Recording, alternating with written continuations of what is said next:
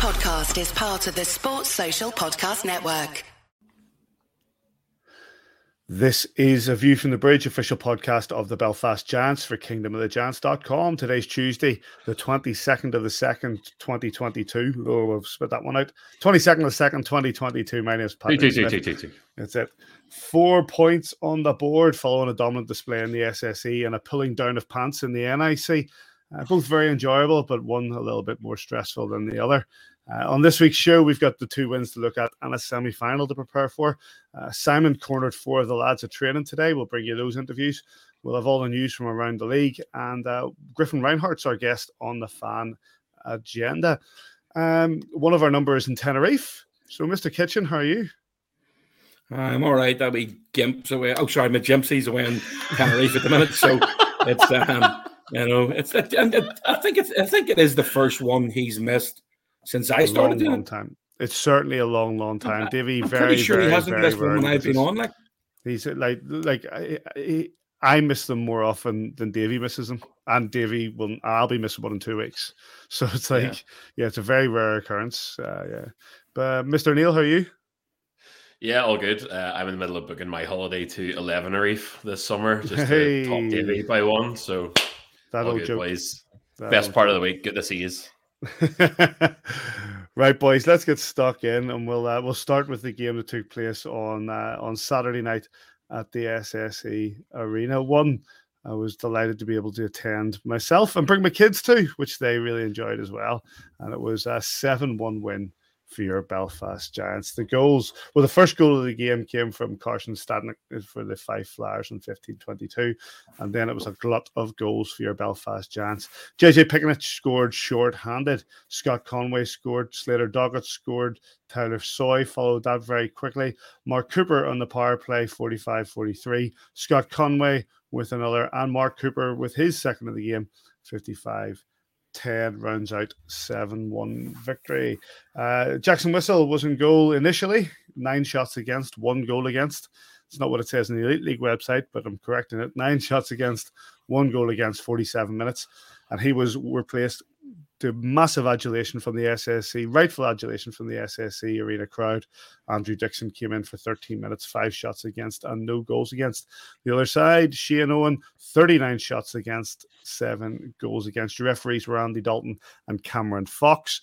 Uh, for, uh, that shot count for the Belfast Giants uh, against the Belfast Giants is phenomenal. Um, Simon, it was a dominant performance front to back. Yeah, and to be honest, I know the the uh, the Flyers start. I actually thought they started out really well. Um, they had a good opening, you know, the, well, good opening period. They got obviously take the lead. They're leading, uh, you know, one 0 getting into the, the, end of the first period, and I, I, I, didn't, still didn't feel, you know, I didn't feel nervous in any way. Some some games you go down a goal and you're sitting thinking, oh God, here we go. But you know, it didn't feel nervous in any way at all, and you know, when you look back at the, the way we played in the first period, it wasn't bad. You know, they shut us down to a certain extent. We, we had a couple of great A chances, we made a couple of good saves. Um, but then, you know, just watching this first goal, all the hard work done by uh, Scott Conway along the wall. And when you get a short-handed goal to get you going, as a player playing against the short-handed, and, and then you're not able to capitalize on their own power play opportunity, it can get to you. And I think it did get to them. Um, you know, once we got the second goal, like this again, Conway, great finish by Scott Conway, had a really good man of match performance um, on the game itself. But once we got that goal, again, I just knew we were going to push on. And coming out and scoring five goals in the third period was was excellent. And it's there, it's it's great that everybody and all the lines are contributing. Um, you know, we can't just depend on that top line of Conway, um, and, and Goodwin. You know, although they, I think they combined for about six or seven points that night. But uh, you know, Doggett's on the score sheet, Coops is on the score sheet, um, you know, and Tyler Soy. So you know, all three lines contributing, not giving up much on the way of, of them going the other way. They did have a you know one or two old man rushes in the first period, nothing after that. Um, and again, I, I, can't remember how many shots you said they had, Paddy, in the overall, but it wasn't very many. Um, but again, officially, it was fourteen. You know, that's poor from from any team. But you've got to give credit to the Belfast Giants for that because they just didn't let them through. You know, mm-hmm. when they've got the opportunity to to get the shot on net, the boys are just closing them down really quickly. They can't handle the speed. Um, so really good to get the, the you know the, the win, a, a comfortable win. Um, but the best moment of the night was was Andrew Dickson coming in. You know, I, I see how hard he works in practice. Um, I see that he's the last. off. He was the last off again this morning. Um, you know, he, he goes on there, but I, I feel sorry for him on occasion. Um, on the morning of the game on Saturday, Cons, Piccinich, um, Lewis Hook, Kieran, or not Kieran Long, he was away getting his weapons sorted out. I'm not allowed to sharpen apparently. Um, there, was Jeff Baum, um, and there was another two guys as well, all huddled around the net. Just you know, the Darcy Murphy, all basically taking pucks on net, trying to get the shot. Um, and then uh, you know following up for the rebound. And before if it goes below the goal line, that's the game over, and they basically rotate around. But he was on there for 15, 20 minutes doing that on his own against seven or eight forwards or seven or eight guys, you know, trying to shoot the score pass. It's not easy. and you know, sometimes he breaks sticks around his post, and sometimes it goes in a helicopter tour around the arena. But he's absolutely top, top notch. And you know, being a, a third goalie when he when he knows he's not going to get much ice time, he knows he's not going to you know, play many games, especially from the start. And for him to get the opportunity to come on for the first game over two years as well, by the way, was absolutely brilliant to see. And and again, you know, hopefully we can remedy that uh, goal coming off him um, because he's not happy about that. But yeah, um, he's a total, official he's a statistics does show, do show that Andrew Dickson conceded a goal, which he did not do. Yeah, so ahead, uh, look, he's a total team player, a real good lad. We've had him on the podcast on numerous occasions, and yep. um, I think he's, he's he's an unsung hero for sure the the adulation he received when he came on was fabulous. Like I went nuts myself. I stood on the bridge next to my brother at that point. Shipped the kids out at the second period break. Um, yeah, I was stood next Patrick to the, uh, the uh, having a beer with with my brother Jarlath, and, uh, and, and as soon as uh, Dicko came on, I was going nuts. It was exactly what the whole arena was. Is exactly what you want to see. Um, Joel, your take on the game? Yeah, look, uh, it says is a pretty, uh, pretty astute sort of summary there. I, I, do think that the, the Giants maybe uh, were slow to start this weekend uh, in terms of their shooting accuracy. You know, the, there were decent chances in the first period, um, but it seems like we, we just weren't zeroed in just yet. Um, but but like Simon, you know, you didn't feel any danger whenever uh, Stadnik put put the Flyers one 0 up. Um, you know, I think the, the the turning point of the game was in the second period, and I've said this in recent weeks. Yet again, I think the penalty kill turned the game for us. Obviously, JJ Piccinich uh, tears away and, and, on that breakaway and, and beats one with a short-handed goal. Um, but whenever it started to turn against us later in that period, um, Slater Doggett and Ben Lake uh, were in the box within a minute of each other, and we had that five on three kill. I think you saw the Giants' character there. We really, really dug deep. Not only that, but Piccinich came close to doing it again. Uh, and I think that was the momentum shifter of the game, yet again on the penalty kill. Uh, so special teams again for me continue to to be the the the little secret sauce in, in our game that that can uh, make the difference at times.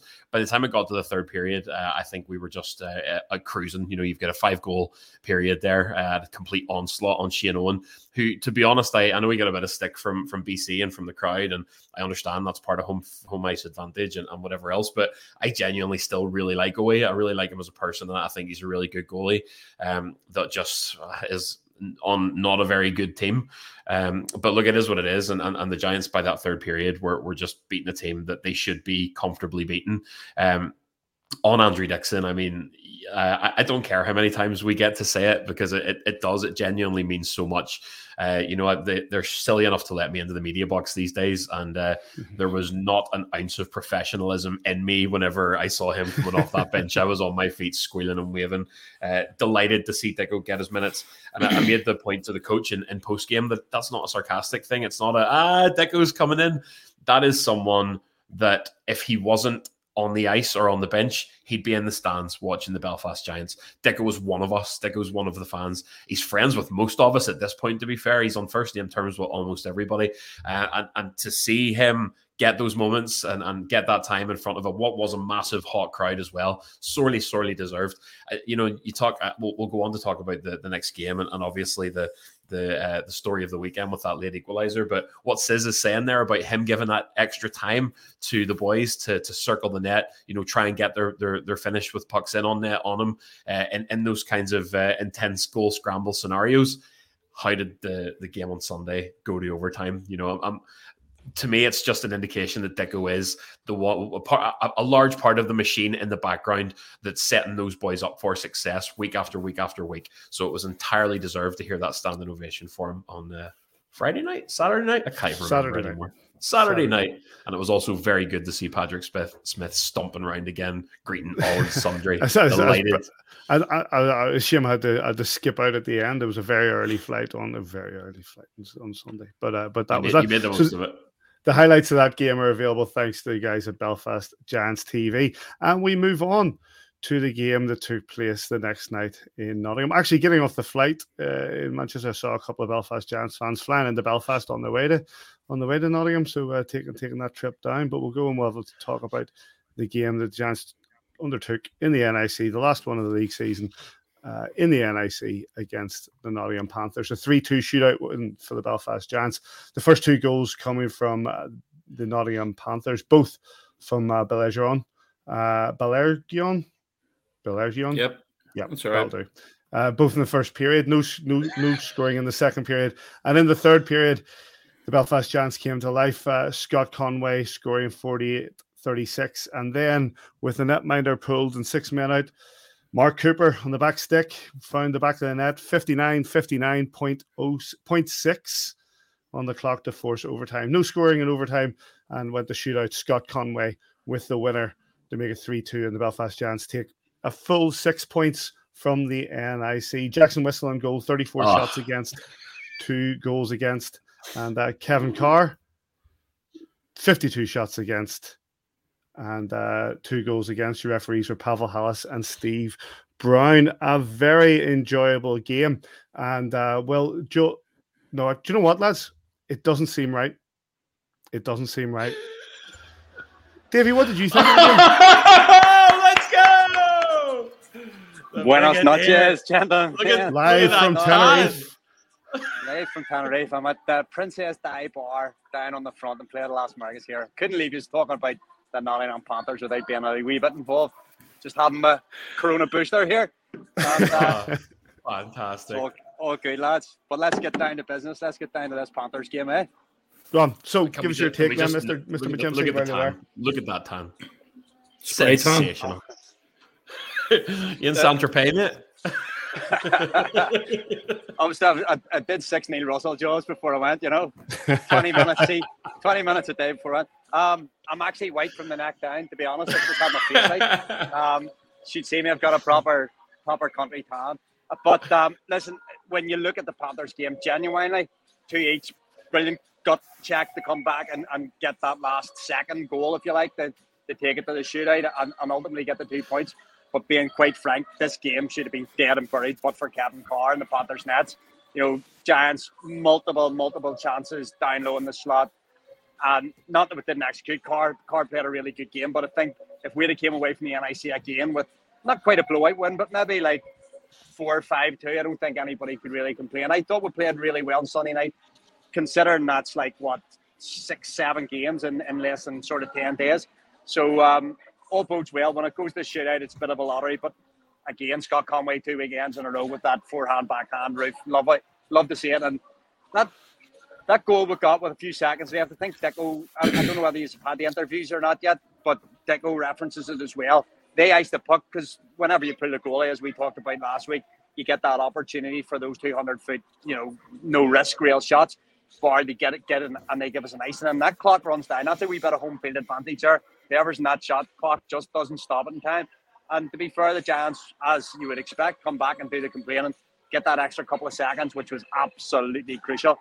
Mark Cooper just hanging about the pack post there. It's a whiffy shot that just comes across to him, and he just they had everyone. They had the goalie and five men in between Cooper and the puck, and you just that's the puck luck we talk about sometimes hasn't gone our way this season. When you're when you're good, you get luck. What does Gary Player used to say? Says what was his week quote? You know, good to be lucky, lucky to be good. Or the more I practice, the better I get. The more I practice, the better I get.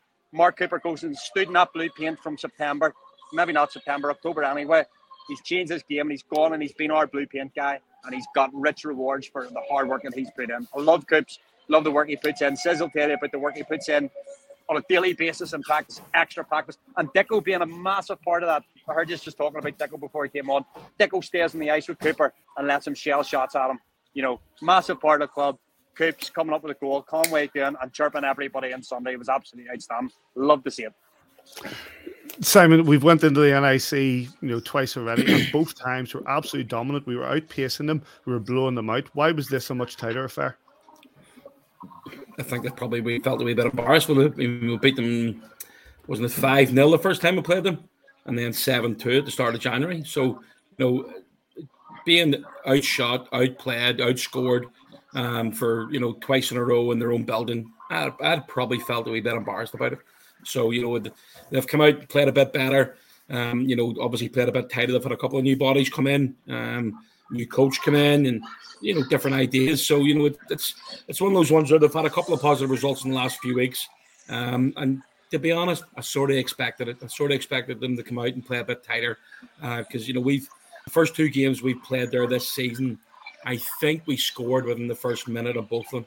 So you know it's us getting a good start was was something that you really wanted to try and do. They scored two goals in what was it 12, 13 seconds. Mm-hmm. Get a bit of luck going their way, but we talk about it. Davies just mentioned about the puck luck. So you know you take it when it comes along. Sometimes it goes against you.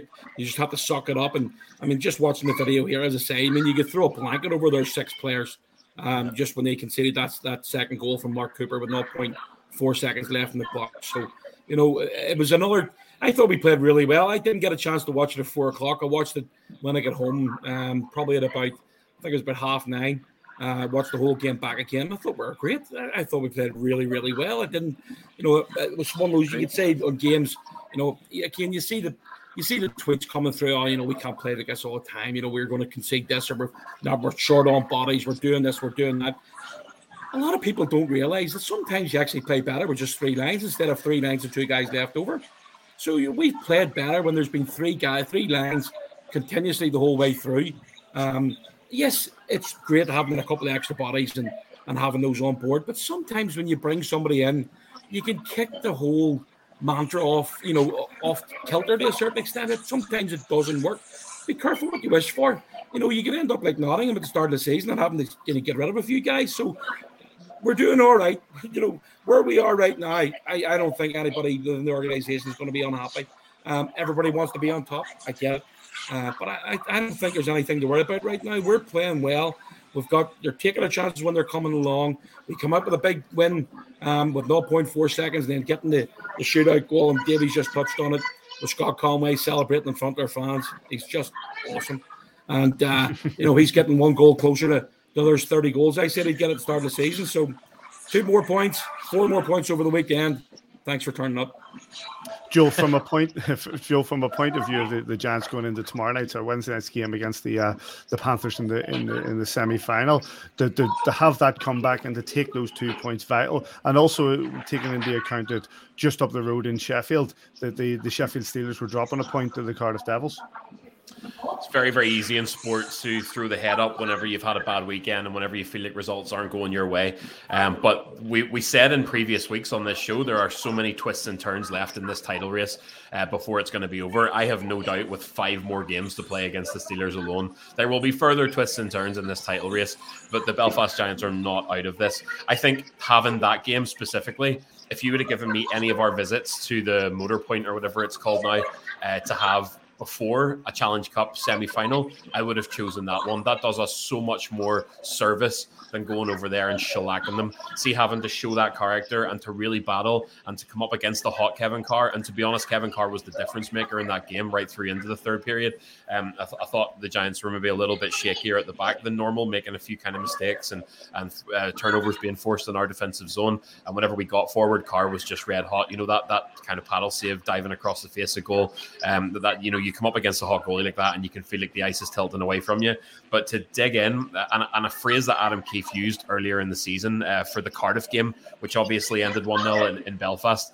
Uh, he said that he went in after the second period break and he asked the players to invest in that last 20 minutes, invest in it because it's going to make the difference down the stretch. And I feel like that's what the Belfast Giants did. That's a different team that came out in that third period. And those are boys that understood last period of the weekend this is a momentum game. Invest in this 20 minutes do the hard yards now, and uh, and it will pay off not only on on the league table, um, but but as you roll into Wednesday and, and what is a massive cup game against the Nottingham Panthers. I'm going to give you more or less the same game, same question, Davy, before I let you return to your Tenerife holiday. You know, when you when you look at the fact that the Giants were able to come back with those two games, sorry, two, those two goals in the third period, leading into what was ultimately two points on the board. You, we look at the small margins. We look at the small margins on on the. Uh, you, over the course of the season, we look at that goal that was scored by uh, Ben Bowns to his own legs and, and crossing the line just right at the death to take those two, those extra points. It is the fine margins, it is the 0.6 or 0.4 on the clock goals that ultimately could lead to ultimate success. This is probably, I'm not going to say for the first time, Adam Keefe's teams always do this, but this is one of the first real blue collar teams. This team has no quit. This team goes to the final horn, goes. I've seen them two or three, one down, whatever, in games that we have lost, away to Sheffield, away to Manchester, games we've lost, still going to that final buzzer to get one goal, to get a point, to get whatever they want to try and get. This team doesn't quit, and as Joel has rightly said, they're going into Wednesday night was probably better to have a proper test from the Panthers as a bit of a wake up call because six for six against the Panthers or whatever it is now. It was six out of six points in the NIC certainly, and uh, we beat them in Belfast. I don't know if it's still to come again. Um, you know, two more. having a two more down the march. Two, two, yeah, still we only played them once yet. So I'm, I'm going to give them a good hammer in Belfast. I think it was on the mic what you says that night. Um, it was good to have a bit of resilience from them because on Wednesday night doesn't make no mistake. Wednesday night is a huge game for us. People would say the Challenge Cup doesn't matter. As Simon Kitchen, Simon Kitchen and me talked about this last week, or just uh, between ourselves. He would rather win the Challenge Cup perhaps in the playoffs because it's so much harder to win. Plus, you get the European spot with it, I think, as well. Simon, you, right? you get Continental Cup. Yeah. So you know, it's it's a big, big prize. I love it because you get the hang banners, and that's what hockey's all about. It's about hoisting silver and hanging banners. And do I want to win tomorrow night? You bet your bottom dollar I do. And I bet you every single giant in that dressing room wants to suit up and get out there and get that win. Uh, one more. I know I said one. One more. What was your What was your reaction to Dicko coming in nets on Saturday? Don't like to be condescending, right? And go, oh, it's brilliant to see a local boy. Dicko got time, ice time on Saturday night because he earned it and mm-hmm. he earns it away from the spotlight. He earns it away from Besko earns his, his ice time. Obviously, he does his training, but earns his ice time on a Saturday night or a Sunday afternoon, wherever he's playing in those 60 minutes because he is the outstanding goaltender in the league. Jackson Whistle, I would probably say, is the outstanding backup goaltender in the league. And over the last couple of weeks has really proven that when he had when we've been put in a spot with Besko going down, because Besko has had a lot of the load, Whistles came in and he was exceptional on Sunday night and through the two shootout, shootouts that we've won over the last two weekends. Dicko, as I said earlier in the piece, is that guy when Besko's done his practice and gone in, when Whistle's done his practice gone in, Dicko's out there taking shots off the helmet, breaking sticks, still cracking up like he was 10 years ago. Dicko is one of the bits of glue that hold this organisation together. There isn't enough superlatives to talk about Andrew Dickson. And the softly spoken guy that he is, articulate about the game, Dicko's one of those guys. If you get to listen to his interview later, or make sure you do stay on. When Dicko talks, you listen because Dicko talks a lot of sense, and he's team first, which what I loved about his interview. Simon obviously had it, and it'll be later on, but everything about it's great to have the ice time. Yeah, more important to get the two points. Great to do SCM. More important for the two points for the team. He's a team first guy. He's been here what 10, 11, 12 years now, and has never, and never will let this organisation down. Might be a bit of a fanboy, that's okay. Everybody should be a fanboy of Andrew Dickson. On that, mate. One more. What, what, what what's the weather like out there? Warm. It's we've had one wet day, which uh, wasn't great, but it's hot today. Would you believe it? Went out sea kayaking today. No. Broke my ring. Got seasick. kayak. Lovely, mate. The, the Brigadier is built for dry land. We've had a period of rain here too. It's lasted about a week, like, but it's been a period of rain. yeah, period of three different names. Oh, we uh, that's really, really, really, Lillian Riviere, Lillian Riviere playing um, pool over there. I came back to a pub I was last in 25 years ago. Went out for Which a wee one? look at day to find it. Princess Which Di, one? this one behind me. Which oh, one? Right. One? What? What? Which pub? This pub. This pub. What's it called? The Princess Di. Have I not oh, said I've that like five times? I've not. No, you've not been in there. no. Soul Cellar, Busby's, Busby's and Bobby's, mate. 1999 was my time in Tenerife. Busby's and Bobby's, the Soul Cellar. No, all gone. I think it's, I think I seen the Soul Cellar. It looked like a bit of a dump, like, but It, it it is was, their yeah. own. Sounds about, sounds about right for Paddy. That's exactly what I wrote for it. That's right. Anyway, boys, good luck tomorrow night. I'm absolutely. I'll be watching it obviously, and the and the Chili's round the corner said they'll put it on the big screen if I give them the uh, the old code for the game. So try and Don't tell- indoctrinate. Don't tell, a few don't tell boys. Dave Don't tell Dave 250 worry. There'd be nobody else there. it's, it's it's it's February. Come on, boys. So uh, anyway, buenos noches. Hasta Good night, mate. luego, Thanks for joining amigo. us. Buenos dias, my good man. Davey McGempsey, man. He, uh, he, he sent me a message earlier on saying can't, I can't miss out on this talking about the Nottingham Panthers, can I?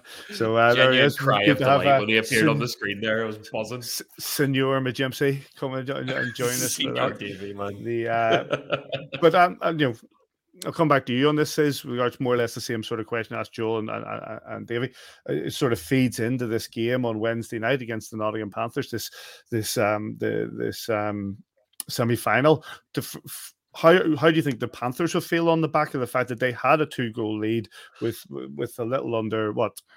Just a little over ten minutes to go, a little under over ten minutes to go in the game, and they end up losing a lot. Tough. Um, you know, but from a from a if it was a Panthers fan, if it was a Panthers player, a Panthers coach, I'd probably feel quite good about it. To be honest, I mean they did play better. There's no doubt about that. As Better I say, you- we yeah. beat them. We played them four times this season. Won three two in a shootout the weekend, five 0 and I think the other two are seven two. So you know Mm-hmm. if you count that up, 7 2, 14, 14 4, 19 4, 19 6, 22 6, well 21 6 plus a shootout. You know, that's Mm-hmm. what we've scored against them. They should be embarrassed. And I, to be honest, I'm expecting a really, really tough game tomorrow night. I think they're going to Mm-hmm. turn up. Cars playing well. We've already talked about it. You know, they've got a couple of new guys in their lineup that's definitely improved them. Uh, Belergion scoring goals every week. And, and um, you know, I, I think they could get a real task tomorrow night. I still fancy our chances.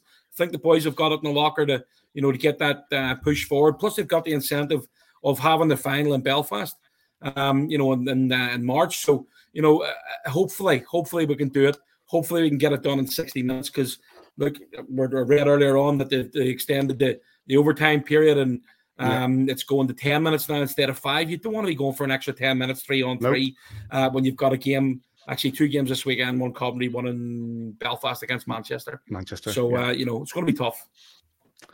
highlights of the game from Panthers TV on YouTube, and you can see the clips, of course, on like the likes of the uh, the official um, Elite League uh, Twitter account that stuck up that fifty nine fifty nine goal, which was brilliant. I, I, I I honestly jumped so high off the bloody sofa when that hit the back of the net and bust my hand off the ceiling. It was Yeah, I got just I got told off. Got told off for squealing. The cat disappeared. Like it was. I think the scenes, scenes and limbs all But over What uh, a- any that- house watching that. That Go goal Sam. was scored. Um, well, I watched it here. I think it went in the net at about um, about five past eleven in my house because I, I knew the score, I knew the result, um, and I still screamed. yes. Jasmine, yes. shouted, Jasmine shouted down. Jasmine shouted down to me, "Dad, you know the score. Shut up." She's trying to get me back. so I knew It's it not like it's a surprise happening. to you. I hadn't, I hadn't seen, I didn't watch the goals beforehand. I knew it was going to happen. I knew it was, I was looking at the clock. I'm not even watching the play, which way it developed. Uh, and then I went back and watched the play, obviously, and uh, brilliant to get that little buzzer beater. Absolutely superb. What was that? What was nice from uh, from my point of view? Obviously, I took the both both the kids to the uh, to the game on, on Saturday night, and they both absolutely adored it and got really into it. Which, from my point of view, is fabulous. Um, normally, what happens in our house on a Sunday, especially when there's a game on, I'll just basically hide away in the kitchen and put the laptop on and make a bit of dinner or whatever. And uh, and today, uh, that Sunday was no different because the kids were knackered from being up at five o'clock to go to the airport. But so we stuck them in front of Encanto for about the fifteenth time. You know, we don't talk about Bruno, and they, uh, but it's uh, great tune. Uh, not the best tune in the movie though. But anyway, so they're watching that, and then my, my four year old Russian comes comes into the kitchen and said, "What are you watching, Daddy?" And then she looks at the screen. She goes, "Is that the Belfast Giants?" I went, Oh, that's it is, yeah. She went. Can I watch it too? And she sat down in the kitchen and watched a bit of it with us. And then she heard more of Encanto going on. She went back. But for those like couple of minutes, she was she was she was remembering how much she enjoyed herself on Saturday night. So we got another as, one. As I said to you in the That's arena. Paddy, the force is strong. The force is That's strong, man. Another one hooked. Just But, keep um, but no, it was sprinkling it. good. But here, Uh, let's, before let's we move on on from that, Paddy, uh, No, just real, real quick, uh, two things to note from that. One, just how hard those boys celebrated that goal. That's a Mm. team who wants to win championships in this city. The second thing is uh, spirit of 2012. You can't talk about this game without at least mentioning uh, Doug Christiansen's title year, 11-12, away doubleheader to the Nottingham Panthers. Panthers. Trailing Yep. 2 0, coming into the third period, three goals in eight minutes. Game winning goal from well. Nick Kuiper, setting up uh, last weekend of the season showdown with the Sheffield Steelers. And we know how that went. I'm not saying history repeats, but I'm just saying it's ha- it's happened before. I remember very well. And that, that was, enjoyed. I think. I, I said- read one of the, the stats from the stats team. That was our first shootout victory over the Panthers in 10 years. wow, Goodness me. crazy. Crazy. And, and in That's that unreal. time, we had the shootout in the um in the Challenge Cup semi final, which we'll not talk about. Yeah. So, right, let's batter, on, move let's on batter now. Simon got a chance. Simon got a chance earlier on today to pop down to training as the guys prepare for the game against the Nottingham Panthers, and uh, had a chance to chat with Jeff Mason, Scott Conway, Andrew Dickson. But first of all, I'll I'll leave Simon to introduce the first guy. AVFTB player of the month for January comes up with a massive goal with 0.4 seconds to go in the uh, game on Sunday in Nottingham. Oh yeah, No big deal, is it? not a big deal. No, no, it was exciting. Uh, luckily, that puck squirted out of me. I owed Kevin Carr there one because he uh, robbed me in the first. Uh, probably the best save uh, that's been made against me ever. So uh, had to get him back, and uh, was extremely excited we could uh, squeak out the two points in that at that one and uh, get some momentum going into Wednesday. Uh, big game Wednesday night. Um, the uh, Nottingham Panthers come in here. They've got a couple of new players. As I say, you're good friends with, with Kevin Carr as well, but you know, the friendship doesn't uh, go well when you're out on the ice. No, not at all. Yeah, they uh, they're definitely a different team with uh, their coaching changes. There, uh, they play a lot more aggressive and stuff. So uh, we'll expect their best, and uh, we'll bring ours, and the fans will be roaring, and uh, we'll get off to a good start and uh, continue that momentum throughout the game. Four points at the weekend, five uh, against two, or two points against five, two points against Nottingham Panthers. Let's just keep on uh, keep on rolling. Keep on rolling. Yeah, we gotta keep uh, chipping away at that uh, Sheffield lead at the top of the. Uh, the, the table there, so uh, just keep chipping away and then control what we can control. And we do play them five times, so uh, it's a good thing coming down the stretch. Thanks very much, Coops. No problem, Kitchy. Dicko, um, 7 1 victory over the Fife Flyers on Saturday night. Uh, getting some well deserved ice time. It's always good to get the Pull the Chance jersey on and uh, and get on the ice. And, and uh, I'm sure the boys all showed appreciation off the ice, but the fans showed it when you come on as well. I certainly did, yeah. It was, um, it was a very special moment for me, actually. It was, it was pretty loud. Um, often I'm not really able to hear what's going on down there, but I certainly heard that one. It was it was, uh, it was great. Um, and thanks for all the support, actually. Um, big thanks to the boys as well. They've done a great job. They really didn't give up much um, for me. But more importantly is the two points. You know, whatever happens to me is second to what happens for the team. Um, and then obviously we went into Sunday, had a big game there as well. Um, so all in all, very good weekend personally, and more importantly for the team. Um, Saturday's game, uh, you come in with just under 10 minutes to go. Want to talk us through your first save? Uh, well, it was kind of like a little bit of a footer, wasn't it? And I was like, so I'm going to glove it. And then I was like, let's go to little low. so, so I'm going to kick it. so, so yeah, I kicked it into the corner, thankfully. But um, yeah, You kept it out, mate. You kept it out. as long as it doesn't go in. Here, but let's let's talk about one of the biggest controversies in sports stats. Who got credited for the goal against? Mm-hmm. Jackson Whistle. I don't know. I didn't. Oh, aye. What's that about? Went down against me. Yeah. Did it? Oh, aye, but you know what? I'll take it. So. But uh, well, I don't know. I have to speak to David McGimpsey Yeah, about yeah, that. it went down against me. He's our yeah. stats So man. I'm giving, I'm giving, giving Wes a little bit of chip about it. So. Of course. Um, talk us through the game on Saturday, Sunday. Um, sitting watching that from the bench, and obviously, you know, uh, we we seen the celebration from Mark Cooper. We didn't see what was happening on the bench with 0.4 seconds to go. Oh, yeah. Well, we were all jumping up and down and fist pumping and crazy. I mean, that third period, you know, they come out well. They're a little bit of a changed team since we've, you know, had a couple of good results against them. Played well. Um, battle of the whistles again. Dave Whistle obviously on their bench, so West came in a hell of a job for us. Thought he was fantastic. Um, they took that, you know, there was like a minute or two where they got like that two goal lead, but we started turning it around after the second period, and, and I thought that we played very well in the third, and you know, 0.2 seconds left or whatever it was. And in the play before that, you know, the play stopped and the clock continued, and we had to get those two seconds back. So you could hear, hear the boys shouting, two seconds, two seconds. So they got those two seconds put back in the clock, and thank goodness because we needed them. Adam, you got the over here. Just join in here. You may as well go. You got the, the opportunity to join. I let Dicko get some ice time on on Saturday. Um, I'm sure we're just chatting about the the, um, the reception that he got from the players. But I mean, he, I think he underestimates himself when what how much of an impact he is in this team. He's certainly gotten better since I stopped sniping on him in practice. I think it's really helped out his confidence there the last what four years. So um, yeah, since I stopped scoring on him, he's certainly gotten a lot better. And the, the, obviously the weekend, um, getting the ice time on Saturday night at home with a 7-1 victory over the uh, Fife Flyers, and he was telling me that the goal's going against him. What's that all about? I don't know. I don't. I don't think stats. So maybe maybe it's the second biggest stat fraud ever. You took your playoff stats gone from that third place game. Yeah. That's not fair. You took, took those four points.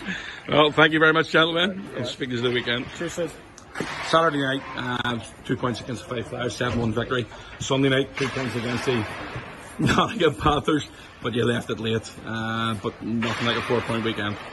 Yeah, I mean, it's a hockey game. Um, you're going to score late, you're going to score early, and uh, I think we just stuck with it uh, um, throughout the game. Um, we turned it up in the third period, and um, we got lucky with uh, 0.4 seconds left. So.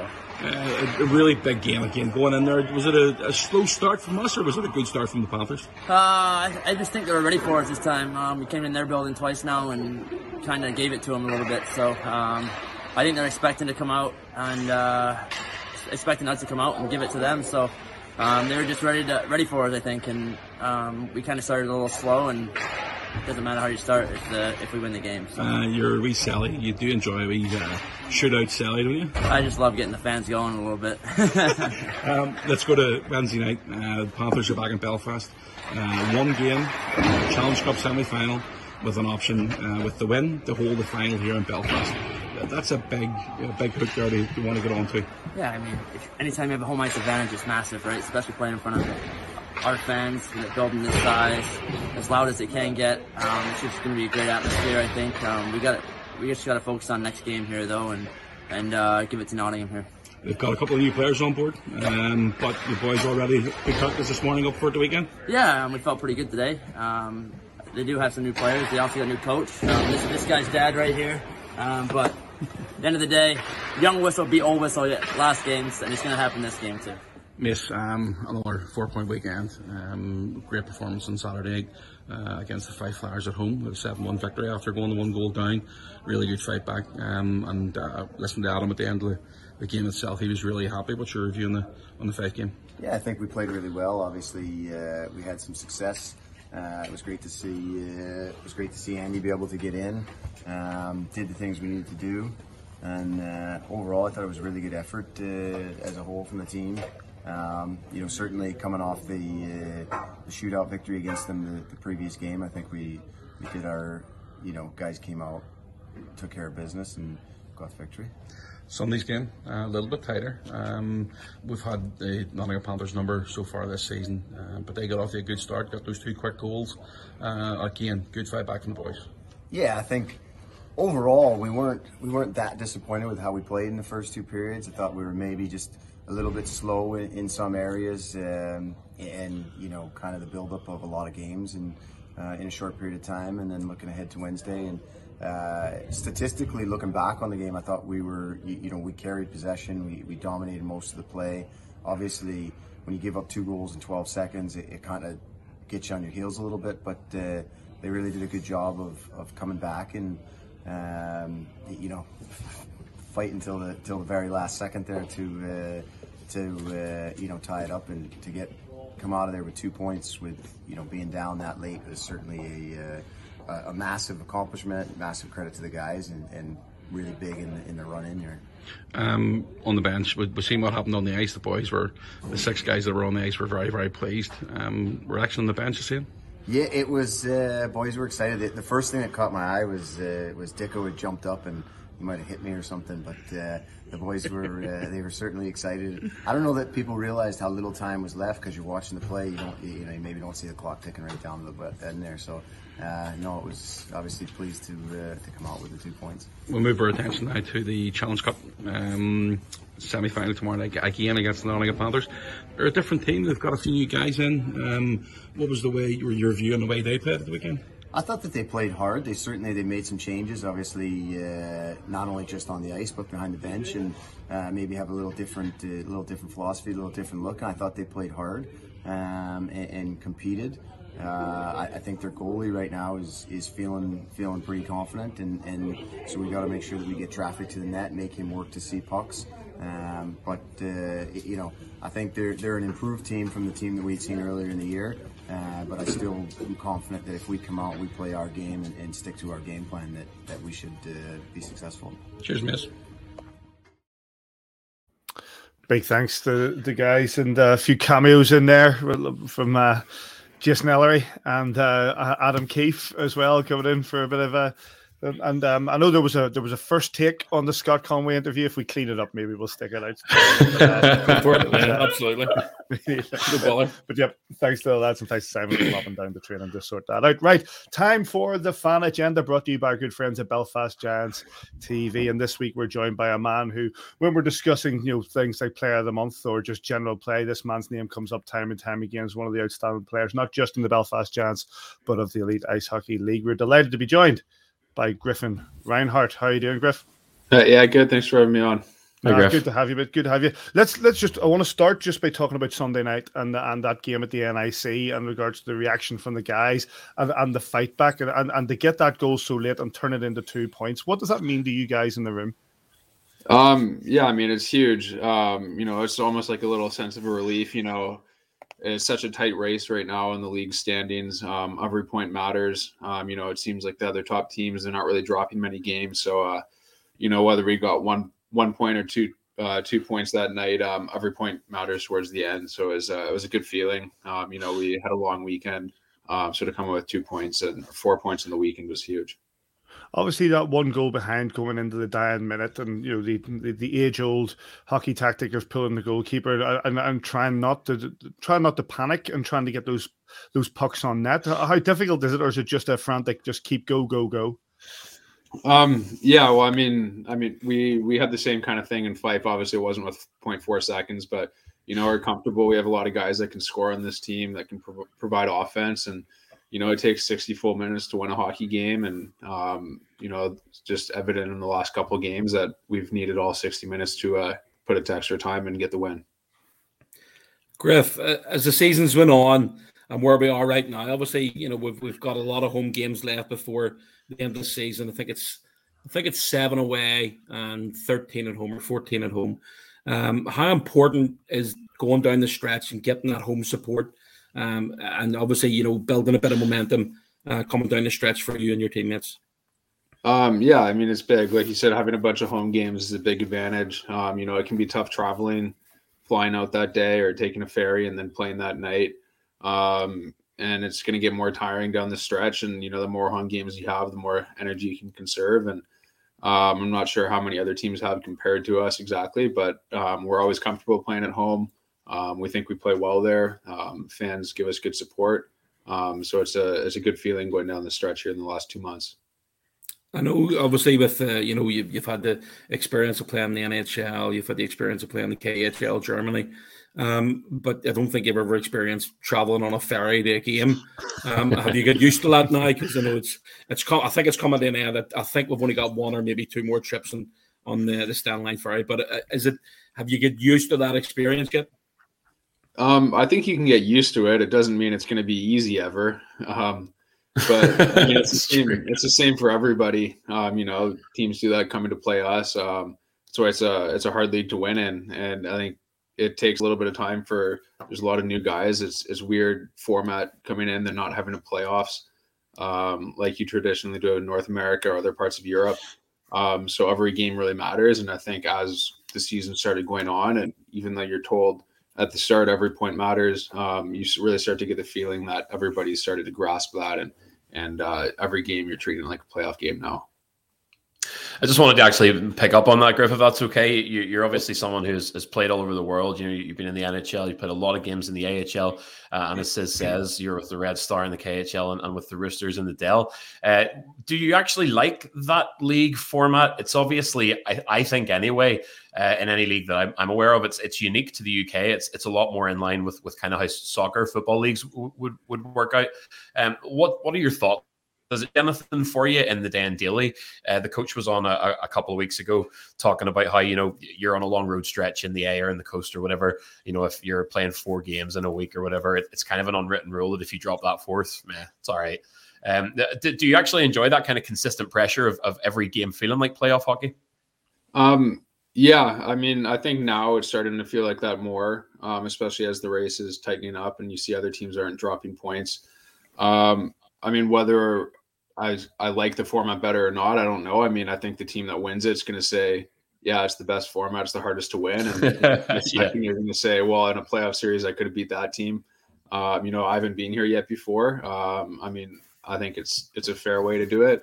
Um, every league can you know come up with their own format. Um, we all knew the set of rules at the start of the year, and you just have to go by that and you've obviously been in, in Northern Ireland for goodness, what are we month five now, probably of the season, uh, and you came here from that spell in Europe. Uh, what what's your impression now that you're settled in Belfast as a city uh, of the elite league as a whole, compared to obviously we're talking about you know high level leagues in Europe and, and stuff, um, but but what's your impression of of the place now that you're settled, of the team, of the hockey, and of the place itself compared to what you thought you were coming into? Um, well, I haven't. I've never been to Belfast before, Northern Ireland. Um, so I feel like I'm used to it now. Um, you know, I love the city. Um, it hasn't rained as much as I've heard, maybe, but Vancouver, so I have a lot. Uh, I am used to my fair share of rain. Um, so I've acclimated pretty well. Um, you know, I've kept pretty busy with school too. I'm doing school full time.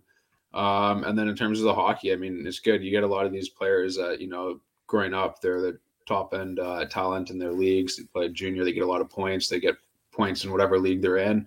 Um, and you know, when you get to professional level, level, no matter what the quality, you're always going to have guys fighting for a job and fighting for the next paycheck, and they're going to work hard.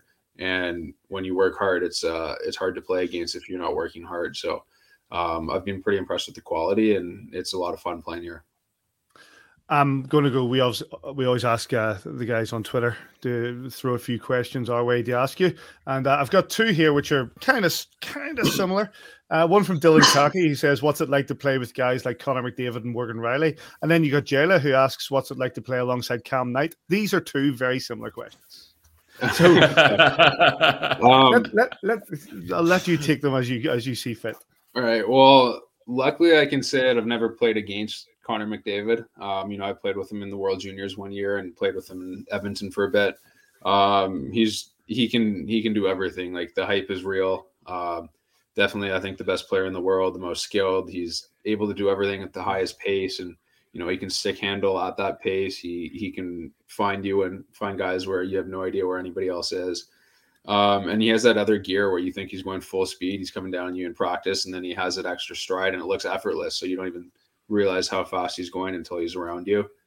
Um, you know, I, I, knew Morgan growing up with him, played with him uh, in minor hockey a lot. See him in the summers. Um, I, I love Morgan. Obviously, he's had a tremendous career in Toronto. Um, great player. And then Cam, I've you know played with him now for the pretty much most of my games here. Um, you know, it, it's a nice pairing. We actually have a righty and a lefty, which helps as well. And you know, I feel like we've connected well. I, I feel confident we're out there. I feel like we uh, do a good good job playing in the offensive zone. Um, you know, um, getting in the extra time uh, or six six on fives. Uh, you know, power plays. We can rotate units. Um, I feel like we're good complements for each other. Teal Trooper points out that you come out, you come from quite uh, quite quite the stock when it comes to the hockey, now, uh, NHL hockey as well. You know, you've got you know, I saw your your brother Sam play in Germany. You got Max, of course, your dad played in Canucks. You know, what sort of influence he says do they have in your career? Um, I, a lot, but I get asked this a lot. Like, what's it like having a family that's you know been around hockey? And I'm like, it mm-hmm. just feels like it's a family to me, like a fam- like your family. It's all I've known growing up. Um, so yeah, it's pretty cool getting to lean on uh, you know your dad growing up, who's been through the things that you're trying to get to. um, accomplish what you were trying to accomplish. And you know, obviously Sam's having the most successful career, and it's great to see him. Um, but when we're around each other, it's not a lot of talk about hockey. Um, you know, we we're around it so much at the rink. We're around it so much uh, with our teammates. It's more just about having fun as a family when we're away from the rink. Uh, one more from Twitter. Alan Brett says, "If you weren't a pro hockey player, what profession do you think you'd have found yourself in?" That's a hard one. I mean, I'm I'm studying my uh, MBA right now, so uh, hopefully in uh, some sort of business. Um, what that is yet, I couldn't tell you. Um, I guess the reason why I'm going to school right now is to figure out what I like and and prepare myself for afterwards. It's overrated, mate. Stay away from desks as long as you can. yeah. Don't recommend it. I, am going to flip it around a wee bit. Cam, or sorry, not Cam. You've got me talking Cam right now. Uh, Griff, you've got, you know, you, obviously you talked about playing with with Connor McDavid, and Morgan Rielly, and all the other really, really top players. With your junior career, with your with even the you know playing right the whole way through with the, the Canada World Juniors, Who's the best player you've ever played with who didn't make the show? Oh, that's a good question. Like that's never here all week. played one game. Never played a game in the NHL. Oh, that's a good question. You should have asked me to think of this today. So what? I'll tell you what, have, have, a, have, a, think about it now. Joel will ask you another question. Have a think about it, and we'll come back to that at the end. Uh, Paddy, I, I'm sorry. I know that uh, you're probably sitting on this one wanting to ask it, but there's been a fantastic Twitter question that's come in uh, just shortly before we commenced our recording tonight, and you're smiling like you know which I, one it is. I think I know which one is it. That yeah, one there. Yeah. Yeah. Uh, Griff, Ann Phillipson asks Griffin, why did you miss my guest lecture in your EMBA last week? Sorry, who asked that? Uh, Ann Phillipson asks why you missed her guest lecture in your EMBA last week. so would you would you like to tell teacher uh, what happened there? yeah, I think I actually got excused for that one. Uh, I, was, I was a little I was a little bit sick, and um, you know it wasn't COVID, but I didn't want to uh, risk it uh, in case it was a false uh, false negative and uh, put anybody else in danger. Guy. But uh, you know what? I had I had Mark uh, Mark Cooper was there and uh, told me about it, so it was great. So next one I'll be there. how, how, difficult is that? How difficult is that balance with regards to the the, the the, the schooling while also trying to hold down a professional hockey career? Um, you know what? You in the last eight years or whatever, seven years of being pro, or even going into junior, another four years. There's so much downtime in hockey. Um, you know, there's only so many TV shows you can watch, and to be honest, I wish I started something earlier, whether it was a habit like you know reading more often or uh, doing a couple courses online. Um, so it, it's definitely busy. It, you know, getting into the school life, um, sitting in class again for six hours a day, a couple days a week, um, was a bit of an adjustment. But it it it takes uh, it takes you away from the game for a little bit. You're not thinking about all the time. Gives you something to do, productive. Um, and I'm enjoying it though. I'm having a lot of fun doing it. I think we're more or less wrapped up. Did you have what you think about who's the best player you've never made the NHL that you played with? He's not. He's not um, letting it go, man. Yeah, God, I. Sure, I've been on so many teams. I'm just trying to think of yeah of some players from the AHL, but a lot of those good players that I'd be thinking of have played like a game in uh yeah in the NHL. Um, I don't know. I'd probably have to say uh, it I don't know a specific player, but the position is probably a goalie. There's so many good goalies out there that you think, okay, they're going to the yeah. NHL, and there's just not enough jobs for them to to crack it. But yeah, there's definitely some good goalies out there that. Uh, that that's interesting because um, it brings you back. So I'm, I'm, just going to push a little bit more because it, it, it, it brings me back to a question I've asked some of you guys when we've come on, guys who have played quite extensively in the AHL about how difficult is it to play in the AHL because it seems like it's a league where your ultimate aspiration is to go up, but you're also trying not to go down to the coast. So is your is your mind on the game and being successful in the game with your team when you're probably in competition with the guys next to you to try to get that that step up into the show? Um yeah, I guess I've, noticed like the difference in when you're in the AHL, from my experience anyway, most of the guys there weren't back and forth in the East Coast. It was, you know, either AHL or NHL. So it's a weird dynamic where everybody thinks that they're getting uh, the short end of the stick and they should be in the NHL or somebody gets called up and they're like, oh, I'm playing better, but it's really what the NHL team needs. And, you know, everybody's trying to fight for that spot and they're competing with each other and the dynamics can sometimes be uh, off a little bit. But when you're over here in the, in this league, you know, there's no up or down. You're on the contract. Um, at least in our team anyway, there's been nobody that's been uh, released from their contracts. Everybody feels safe. Um, so there's that less pressure um, over here for sure. And it's just uh, the it, you can see it in the atmosphere. You know, everybody gets along with everybody.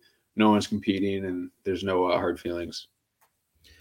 Griff, I just want to finish off. Um, it's something that I've I've, I've, I've wondered before. You you got to play in in China, uh, the KHL. What was that experience like? Especially you know going into well going into a non-English speaking country. I don't know many guys that that played with you. I mean, I know I know that Brandon McGee played at least part of that season with you. He's he's at Fife now, but you know, what's it like going to the experience at different culture, different, um, you know, obviously different part of the world for you, and and then, um, if, if I'm wrong with this, you can point point me out, but isn't that the season that COVID started, and you needed to obviously get out of there as quickly as possible as well.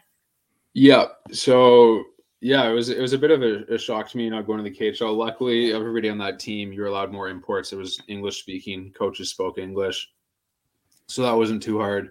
Um, living in China, uh, I actually lived at a at a hotel, um, so it wasn't too bad. You know, I could get I could get a good meal. People spoke English, but uh, in the streets, getting taxis and stuff, there's no nobody really speaks English in Beijing.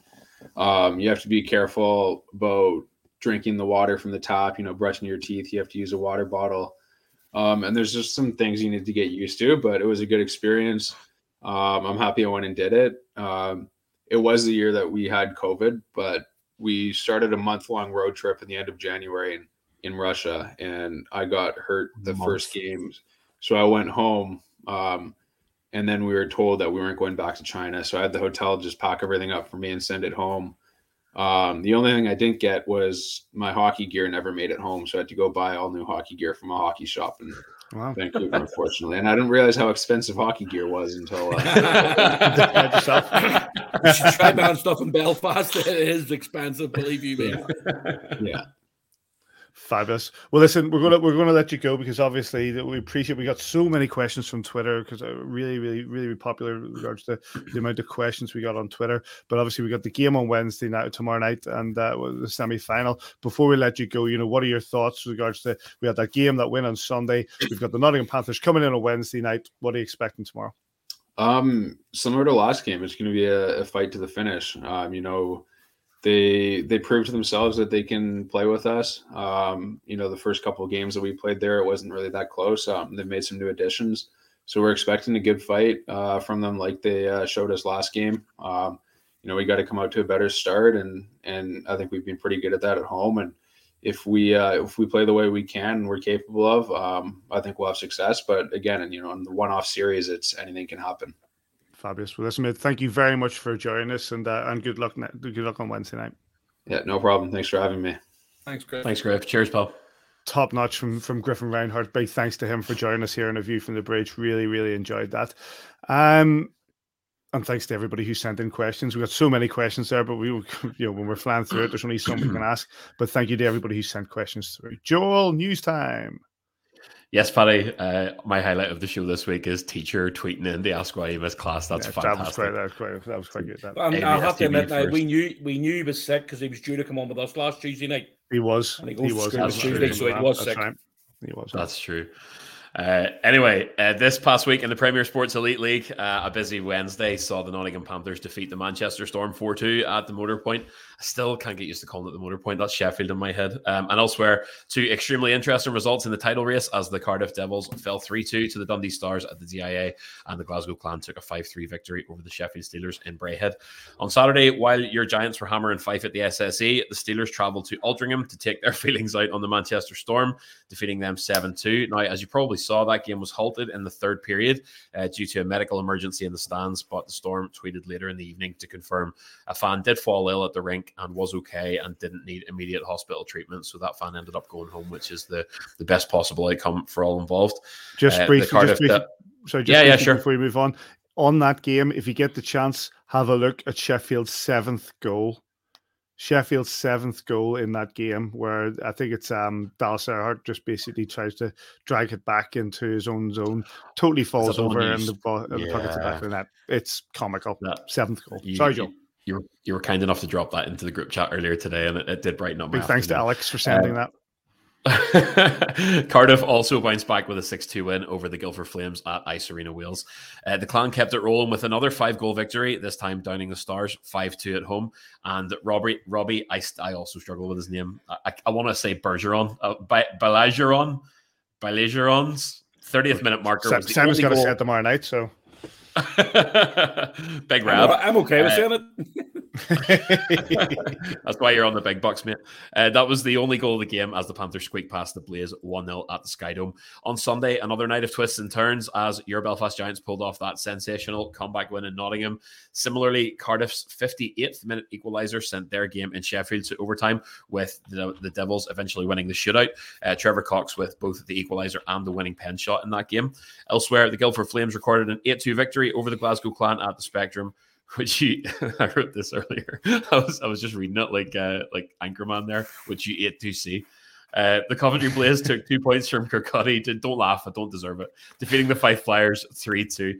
And the Dundee Stars capped off a miserable week for the Manchester Storm, handing them their third defeat with a 6 3 win at the Drizzle Dome. Do we have standings, Paddy? We if, do have standings, Joe. Go through them real quick.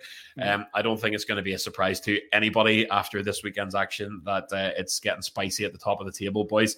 Just three points separate the top three teams as a thrilling three horse race shows no signs of stopping. Uh, the thing to keep your eye on at this point, um, as we've covered before, is the disparity in the number of games played here. That that could end up really changing things up. The Sheffield Steelers have held on to first place with 58 points from 35 games, hot on their heels now. Only sitting two points behind are your Belfast Giants with 56 from 36, one more game played. And in third, the Cardiff Devils have 55 points for their 39 games. They've played four more than Sheffield and three more than Belfast, which is a, a you know can be seen as a, as a disadvantage that you've got those games clocked already. Um, the Nottingham Panthers are on a wee bit of an island in fourth for now with 38 points from 36 games played. Guildford trail by six in fifth place with 32 points from 35. And at the foot of the table, the fight for playoff contention is just as tight. Um, it's a really in- entertaining uh, league this season in general, a lot going on. Um, the only problem is it's funny if you're neutral and it's uh, anxiety inducing if you're not. And uh, few of us are neutral. Uh, the three points separating sixth and ninth, but again, take note of those games played. Coventry and Glasgow are sixth and seventh on 30 points, with the Blaze having played 31 to the Clans 33. The Dundee Stars are in that golden eighth spot for playoff contention with 29 points from 33. The Storm have played 36 and sit ninth with 27 points. And the Fife Flyers are trailing in the distance at the foot of the table with just 20 points from 34 games played. Um, if we take a look at some other news from around the league, uh, unfortunately, well, I mean, unfortunately, uh, I have to bring it up again. There's been a bit more fallout from uh, what I'm now calling announcer gate in Coventry this past week, as uh, Dops announced a fine on the Coventry Blaze for quote the conduct of off ice staff. Dops said the actions during Sunday's game brought the game into disrepute and will not be tolerated at any arena in the Premier Sports Elite League. Uh, further, higher fines will be imposed on any club if such such actions are repeated in future. Further issues arising from the game have been dealt with internally by the Elite League, and no further comment will be made.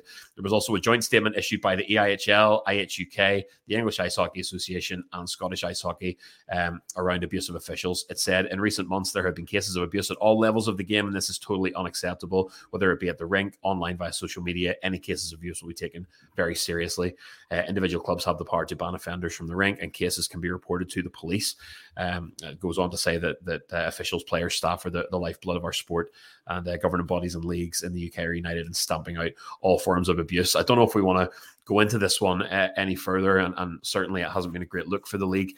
Um, I, I, tweeted during the week just with uh, with Ethan and the McLean family doing the rounds and having those special moments around the ranks, and just a reminder that those special moments are happening so much more than, than these kind of negative ones. Um, but but Paddy, do you reckon that that's a, a proportionate response from the league and, and, and the the right response? Correct response. I think there's yeah. no doubt about that. I know Simon's having a smile because I had a bit of fun over the weekend with the said individual, uh, but uh, who's quite a sensitive soul for somebody who's very proud of his own career. Um, He's uh, um, and as he should be, of course. But uh, yes, uh, he, blocked me because he didn't like the fact that I was having a go at him. But uh, yeah, but yeah, absolutely the correct decision from the from the elite league. As you know, speaking to a couple of guys and a couple of guys involved in announcing, and each one has said, you know, had they done the same thing, they would expect to be fired you know that's mm-hmm. that's you know, it's it's not the done thing the league have re- uh, reacted in the right way you know obviously there's the issue with with, with stefan hogarth and uh, and and stuff around that. And you know i don't agree with what he put down. And i don't agree with what he put on twitter and, and maybe that's something that you know he has to deal with and he has to be spoken to. But you know the, the fact is that without these officials there is no game. And we can't have uh, we can't have announcers in rinks having pops at the officials. Definitely not. And the ad says, or have you heard enough of this? Saying nothing. Saying now. technically, technically, I, technically, I'm an announcer on, on the dance webcast, so I don't want to, you know, put my foot on it. But what Paddy said is 100 percent right. You know, it's at the end of the day, fans can have a go at the official. You know, 99.999% of the time, it's all about a banter. Um, and you know, I, I did it. You know what? I, I did it the other night. I did um, Andy Dalton, um, he gave a slashing penalty to Slater Doggo.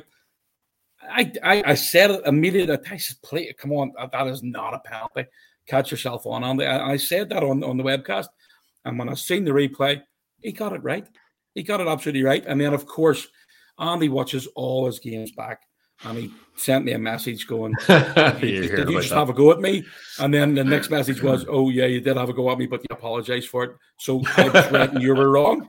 Um, look, again, it's. I mean, I'm, I'm ultimately what where that was. That was right down to the Zamboni gate. I was probably what 240, 250 feet away, elevated up at the, the highest point in the that you can watch the game as well. On these 15 feet, 20 feet away from it, it's right in front of them. The officials have a better view than any of us. Yes, they're going to miss it. They're, they're going to miss calls. Absolutely. Yeah. And the games on, on Saturday night, uh, the, the, the game which we watched on Saturday night at Belfast, I thought the officials did really well again. You know, I, again, what happened last week in, in Coventry is absolutely unacceptable. The league have drawn a line under it. They're not saying anything else about it. And I think that's the right thing to do. Um, and with regards to, I don't even know a guy's name. I have no idea.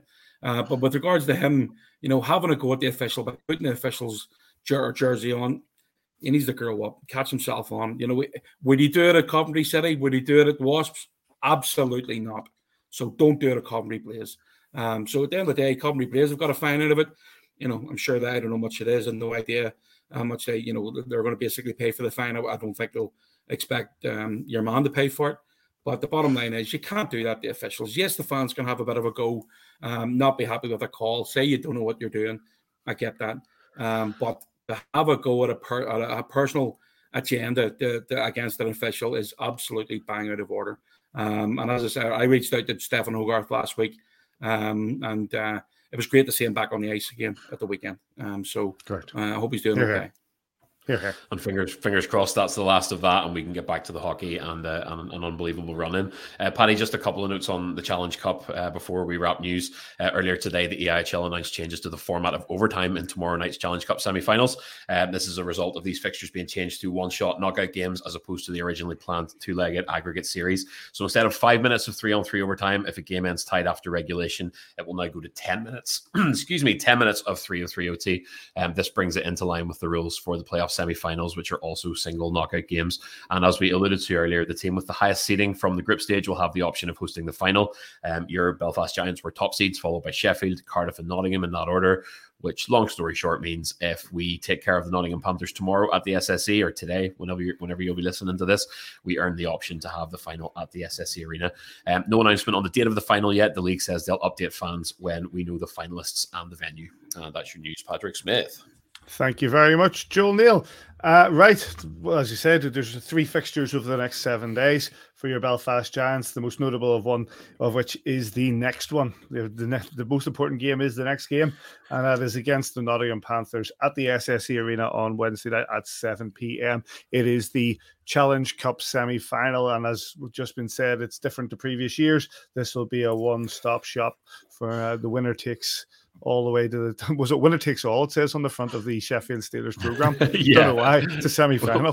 the winner goes straight Winner into takes the all, final. Maybe, course, I and, mean- and as been said, if the, if should the Giants win uh, on Wednesday evening, they will be hosting that uh, Challenge Cup final. Uh, 7 p.m. at the SSE Arena. Get yourself down there. It's going to be a great game. The Giants are, are in great shape going in.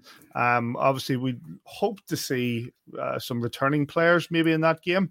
Um, um, who knows? I think I know because we've been missing. Obviously, Darcy Bush didn't play. Uh, Besco didn't play at the weekend. We'll see how they are coming into this game because I think, especially, I think Jordan Boucher says is a player that the Nottingham Panthers fear. I think every league, every team in the league fears him. Um, he's got that burst of speed that very little players in this league do. So, um, yeah, hopefully Bush is back. And you know what? We, we talk about speed and, and over a short distance to a certain extent as well. If we can get Darcy going, you know, he, he's starting to feel it again in practice. And, you know, he was, he was hoping to get back last week and obviously picked up a flipping flu as well. So, you know, he just, he just hasn't had the, the run of luck this year. course, So, um, hoping to get Darcy back tomorrow night for sure. Um, and you know, if we can, you know what, if we can get Darcy moving here now in the next couple of weeks, he's, he can make a big difference getting down this stretch as well. Could be potentially could be a new player. Yeah, absolutely. That game Wednesday night, tonight, if you're listening to this on Wednesday, of course. Yesterday, if you're listening to it on Thursday, and a few days ago, if you're listening on Friday, uh, the Belfast Giants against the Nottingham Panthers in the Challenge Cup semi final, 7 p.m. And if you can't get that, you can join Mr. Kitchen on Belfast Giants TV. Uh, the other two games, we return to league action on Saturday away to the Coventry Blaze at the Sky Dome Saturday at 7 p.m. and you watch that on Blaze TV. And then the Manchester Storm come back to the uh, come back to the SSE Arena on Sunday at 4 p.m.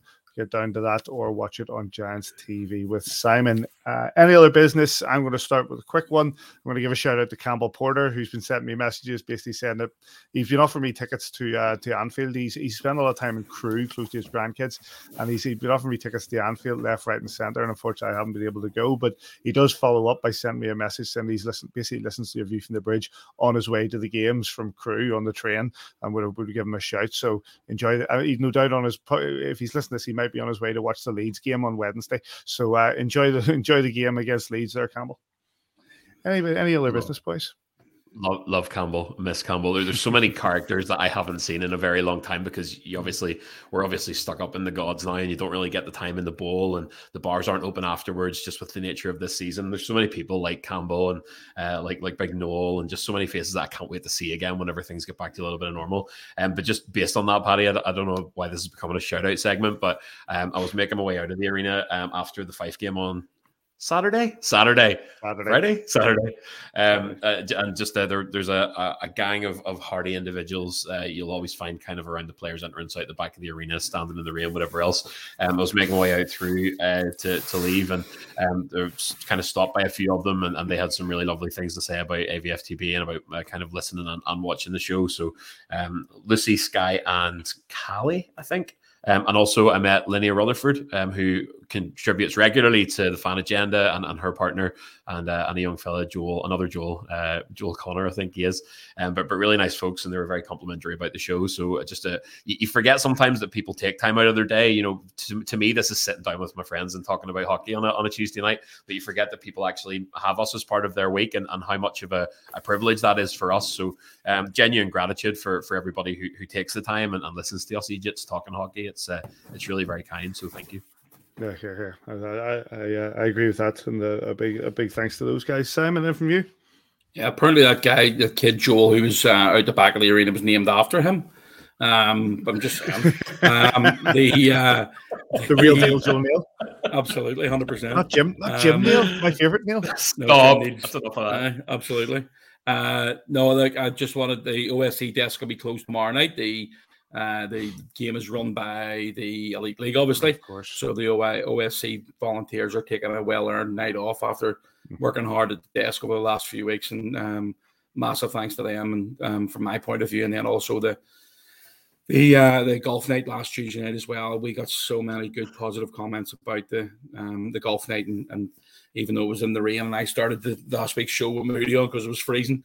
But um, no, it was another good night. So it's hopefully, as I say, we can organise another few events this this this uh, current year has been a real nightmare for trying to organize fan events and and you know with with the end of the tunnel um, and the light at the end of that tunnel getting brighter for you know coming down the stretch and obviously playoffs and stuff like that. We just don't want to take a chance of any of the players um, getting sick, and, and we need to keep them all healthy because we're up for for three possible awards here, and I want them all. Like so, um, yeah, absolutely. Hopefully, hopefully we can get some and look for. We're already looking forward to next season. We've got things already planned for next year, which is great. So, all good. Brilliant. I, I just want to add one more, just because you've reminded me of it. We're talking about the volunteers, and uh, they they are worth their weight in gold. We've said this time and time again, and I think you know over the years, I think I've gone a bit got a bit complacent about what actually takes place on a match night and the amount of stuff that goes on and goes into creating a match night. I don't know if I mentioned earlier, but I brought my kids to Saturday's game, so it's actually. But rather than doing all the stuff that I would normally do, which you know, go to the pub beforehand, meet up with some guys, go to the bridge, and come up meet you guys, spend some time in the media suite, you know, do whatever without doing all of that, I spent actually some time just what would be as the normal punter sat in the seat, you know, with, with with my kids enjoying the whole setup. And you come to really appreciate the amount of effort that goes in on a match night to create this was a remarkable spectacle. It, not just the game itself, but everything around it. Stuff that over the years have become quite complacent about seeing and, and taking place. But when I see mm-hmm. my own kids enjoying it massively, you realize what it actually means. Every from the game itself and all the music and stuff that Matt McIver does, and the amount that enjoyed that, to the to the guys wearing the big zorbs and playing the the, the bubble hockey or whatever on the ice that that, that Rushing absolutely adored. And they do the chuck a puck to to walking around and all the stuff that you know all the all the you know getting the stuff with the, the 50 50s and and all the stuff that goes around in the concourse that even even how colorful and how well the arena looks now with all the new branding and stuff around you and the stuff that the, the, the hard work that the guys behind the scenes like Sinead and all have done to, to, to, to put this branding in. When this you know I know there's a, there's a whole load of other things that are going to be open new bars whatever all part, as part of the pavilion when all this comes together but towards the end of the season, the start of next season. The the the SSE Arena, as as my own wife said when we were at the game, you know, uh, and I've dragged her to many of the rinks up and down this country uh, over the years to, to go and watch hockey from not just the the, the joys of Altrincham to you know the, the Braehead and Fife and Dundee. You know, we've we've seen it all. The um she stated she time and time again that coming back to the SSE arena is the highest standard of spectatorship with regards to what you're offered in in the elite. Yes, the choice of Altrincham, Simon. The uh, the, uh, the, the the high the highest standard of, of of of what you get as a spectator in this league. And we see it so many times from fans who come across for double headers who enjoy themselves, not just because the city's a fantastic city. And I say that mm-hmm. as a, I'm um, a proud man of the city, but what the actual Giants offer within the SSE arena as a package. You know, uh, for everything that's on the screens and the entertainment that's there, it's second to none in, in the elite league. It certainly, it leads the elite league in, in what they offer. And eh, I'm, I was a very, a very proud dad and a very proud Belfast Giants fan when I, when I was looking around and seeing what what we were providing for for the fans and uh, long may that continue because it's the likes of the volunteers and everybody in the concourse and everybody behind the scenes who put in so much effort to creating that match night and it works and it really works. So so well yeah, done. Look, again, you're, you're absolutely right, Pat. I mean, I, I I was at the arena. At, I think it was about quarter to ten on Saturday morning. A um, couple of things to do. Um, uh, Michael Barr and Karen uh, were both there just after that. Um, Glover wasn't. I think he was either there or just riding about the same time as me. Um, you know, there's there's so many people. Yes, okay, that you know, at the end of the day, Glover's are from from half nine in the morning until half eleven at night. Taff is there uh, on a game morning from 7.30, 8 o'clock, right through to two a.m. Um, you know, it's all those wee things. And yes, I get they're, you know, they're they're employees. I absolutely understand that. But, you know, putting in 12, 14, 16 hour days um, just to make everything easier for the players um, and the coaching staff is, you know, it's, it's absolutely exemplary. And I know it happens at other ranks and other organizations throughout the league, but I don't really care about them. I only care about the Belfast Giants. Um, and uh, our volunteers are second to none. I don't care as I say, you know, whether there that's 50 50 tickets, so it's shirt off the back. And, and then Janet brings up uh, 15s um, for uh, Emma Noble up in the the uh, the, the production suite. They were absolutely outstanding. Always um, are. But Absolutely. And then we, we need again, we need Whiteside's been away for three weeks doing the Olympics. Um, he's back today. He's back today, so he'll be at the game tomorrow night. But he's still been controlling the game and, and doing bits and pieces, preparing the webcasts, uh, graphics, doing everything over there for the webcast while he's sitting. Simon, sorry to interrupt you. Shout out to uh, to Emma Noble and also Stoopsy, Rachel Stoops, who have been, I think, editing the highlights in, in Neil's absence. Yeah. Is that right? Yeah, I mean, yeah, that's, I mean, that's she was there. sensational. She was, uh, Emma doing was it. Rachel was doing it until nearly six o'clock on Sunday morning um, Awesome. to get those highlights out for eight o'clock. It's brilliant. Amazing. Proper Amazing. And then, like you have David McCammond and stuff with regards to the announcing and, uh, and, and people who enjoy, but we all enjoy what we do. They all enjoy what they do. They all enjoy being part of the organization, they enjoy the game, they enjoy the team, they enjoy the sport.